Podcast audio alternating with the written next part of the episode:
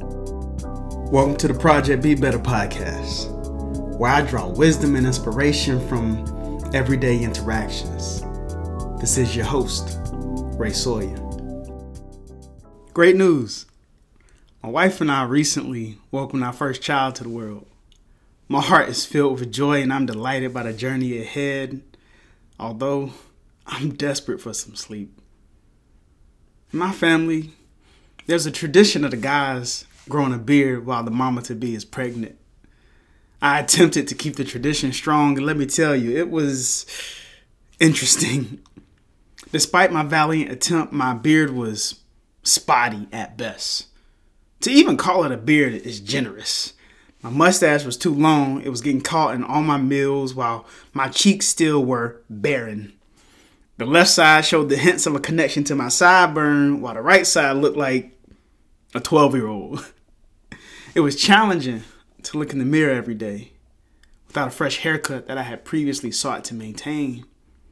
But that not so polished version of me represented a process of something that I really wanted a child. See, we had experienced our own challenges in the family planning process. Back when we were in the midst of a pregnancy loss, I would have given almost anything to have the symbolic struggle beard.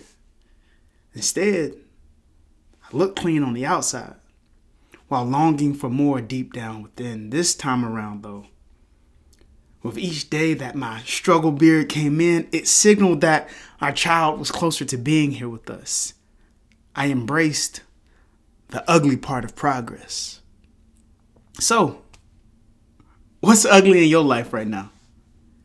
If you take a deeper look, what progress might it be signifying?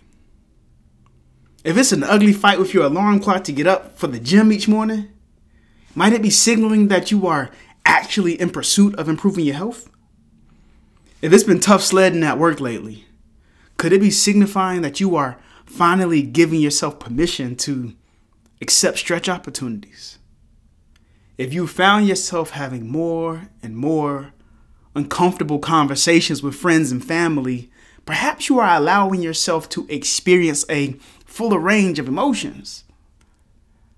What celebration might be on the other end of this ugly journey?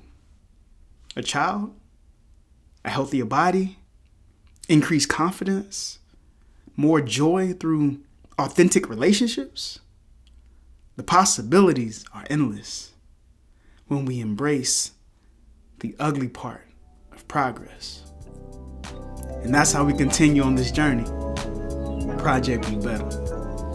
My perspectives are like a buffet. Only take what you can eat. But try something new sometimes.